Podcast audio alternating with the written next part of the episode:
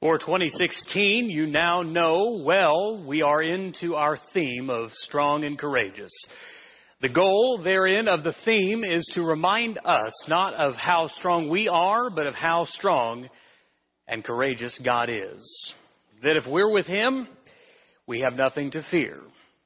Our theme verse comes from Joshua chapter 1 verse 9 where God says this, Have I not commanded you, be strong and courageous? Do not be afraid. Do not be discouraged, for the Lord your God is with you wherever you go.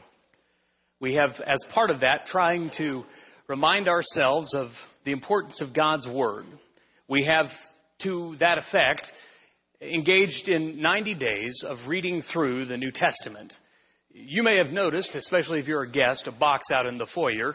Uh, that box has a reading schedule and uh, bracelets for those of you participating in the 90 days reading schedule. Whether or not you're reading through the Bible, through the New Testament in 90 days, or doing your own plan, either one is fine. The point is to be in the Word. And why? Because we want to know the author better. This is a picture of Pam Byers. I think she wins the prize for the international contest. Here she is reading the book of Ephesians from the city of Ephesus. She's holier than you are. For that matter, she's holier than I am. Well, anyway, today is day number 87. If you've been participating, uh, we started January 10th, so we're coming up here uh, on the uh, tail end of the Northside 90 Days program. Uh, for just a note, if you're interested in getting bracelets or reading schedules after this Sunday, uh, we're going to discard of all of those leftovers. So if you'd like any extras for whatever reason, uh, you would want to grab those today. We are sort of in between a series here. On April the 17th, Steve Tandy, who you know, will be uh, preaching uh, the women's conference sermon, so to speak. Uh, he is a, a, large part of that. He and Cindy both began that ministry, and uh, that ministry has really grown. I, I sort of say Northside has a women's conference. It's sort of like women's conference has a, a church. we have, uh, if you know the time and effort uh, put into the conference, it is unbelievable. And I want to commend certainly all the women on the uh, oversight team and, and all of the leaders helping in various ways. Anyway, so Steve will be preaching on April the 17th. And so here between today and next week, we have like two weeks to do a series, which is not really long enough. So we're going to do a mini series. And that mini series is based on the one question, and that is this What is the goal of every Christian? Now, this is Sunday morning, and we're not big on participation Sunday morning, so I'll just answer for you. The answer that you have in your mind is that the goal of every Christian is to get to heaven.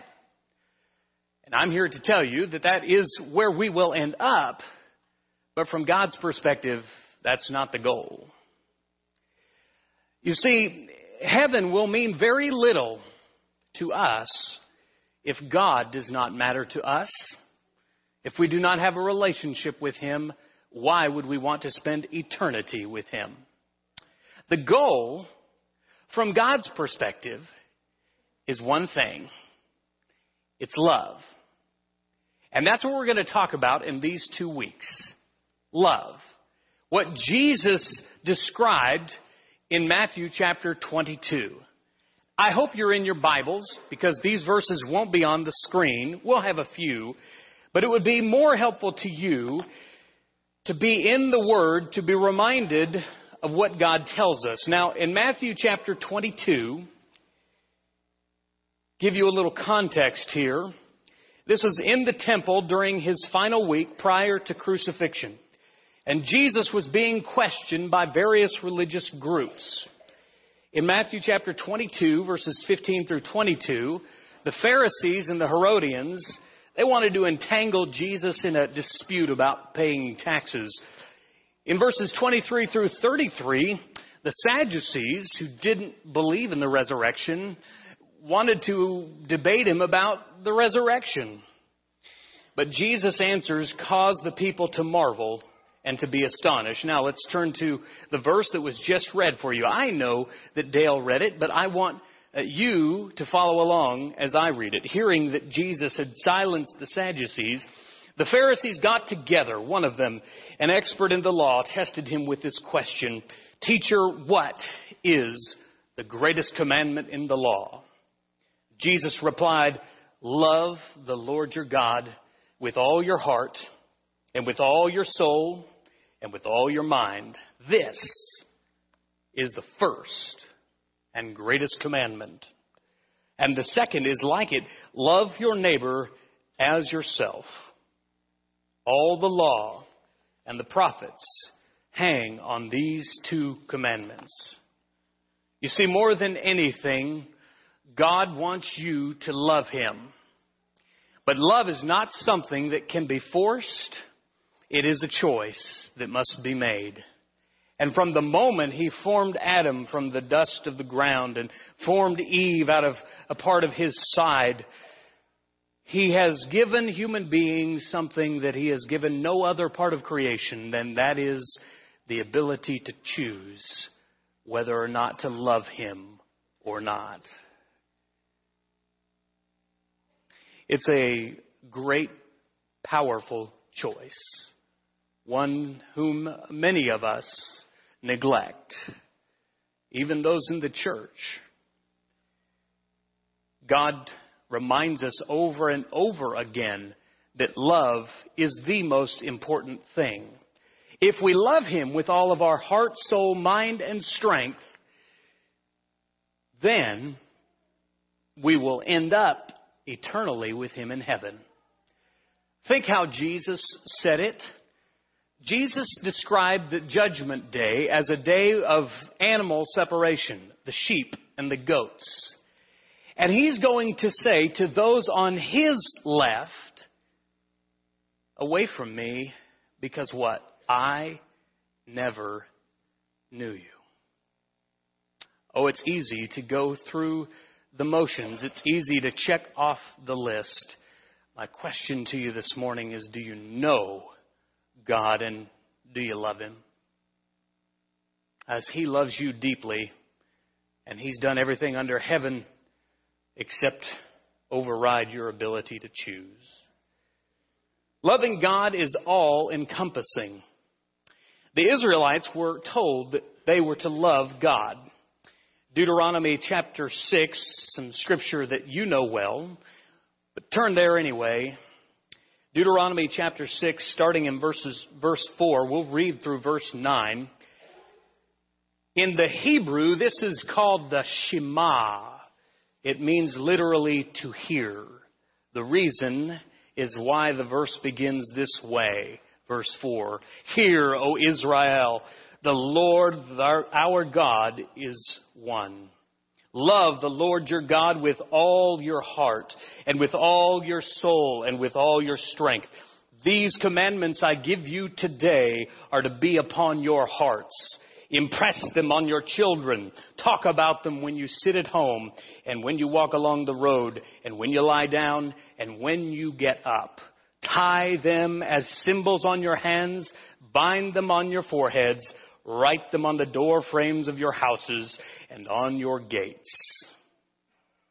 Jesus was quoting scripture here, scripture that they would have known well, that the Jewish people, the people of his calling, were to be in love with God, not just intellectually, not just emotionally, but physically, and they were to love God with every part of their being, fully, completely, all encompassing. They were to love God fully and not partially. You know folks who love God emotionally uh, while they commit intellectual suicide. You know those who love God intellectually but have zero heart. You know those who love God emotionally and intellectually but have no obedience in their lives. Our love for God must encompass all areas the heart, the mind, the soul, and the strength. It's the kind of love that God commands. Second, God, loving God is always shown. Jesus said, you can tell a person's heart. Did you know that? You can tell exactly what's in a person's heart. You thought this whole time that you couldn't, but you can. I'll give you a little secret. Here's how you see it. You watch what they do. When you watch what they do, their heart will always betray their mouth and their mind. The heart is the seat of action. Yesterday I went to a wedding for Josh and Michaela Silverman. It's a beautiful ceremony. It was a lovely evening. They've been in love for about six years. They pledged their love yesterday, but that's that's part of an engagement. That's part of a wedding. But those of you who've been married for more than 30 seconds know that there's more to it, right? It's more than just saying, it's more than just ceremony. It's what you do that matters. As you know, there are times when a husband and wife will face trials. A spouse will lose a job and the other spouse will have to be the emotional support. One spouse will get sick with an illness that doctors don't have an answer for, or maybe the answers they have aren't very good. And the spouse will have to be there and love them. Perhaps you'll have children and you'll watch that child break your heart into a thousand pieces. And you'll weep and you'll pray, and you'll only have one another to hold on to. You see, marriage should be centered in love. But love has more to it than just what you say. It's how you show it. It's in what you do. Turn with me to 1 John chapter 3 verse 18. The apostle of love says this very simply. Dear children, let us not love with words or speech, but with actions and in truth. I have many times told my wife that I love her, and she I. But sometimes, with me more than her, my actions betray my words. Loving God is all encompassing. We must let it permeate every area of our lives. Loving God is always shown. You can tell every person here in the pew which of them love God and which of them do not simply by paying close attention to how they live. And finally, loving God means growing. We are expected to grow in our love. Oh, I know Josh and Michaela are deeply in love. I don't doubt that for a second. But I know, and you do too, that that love will have to grow, won't it? That love will have to outlast some trials and some storms. There will come a time when love is all you have left. The only way that love lasts is for love to mature and grow and strengthen. The scriptures say it very clearly this way. Philippians chapter 1, verses 9 and 10, Paul, writing to his beloved family at Philippi, says this This is my prayer, that your love may abound more and more in knowledge and depth of insight so that you may be able to discern what is best and may be pure and blameless for the day of Christ. You likely remember the first time you came down front to put on Christ. I'm hoping the only time. Why did you do it? Because you loved him? I would guess. My guess is perhaps you feared him more than you loved him. But that love grew. First John says that perfect love casts out fear. That as we grow and mature, that as our roots grow deeper in His love and our, our lives grow fuller into His love, we begin to mature. Our love abounds more and more in knowledge and depth of insight. So may we love God by growing in our love and by keeping his word. We'll finish with this. 1 John chapter 2 verse 5. We know 1 John chapter 2 excuse me verses 3 through 5. We know that we have come to know him. Did you catch that? We know we have come to know him if we do what? If we keep his commands.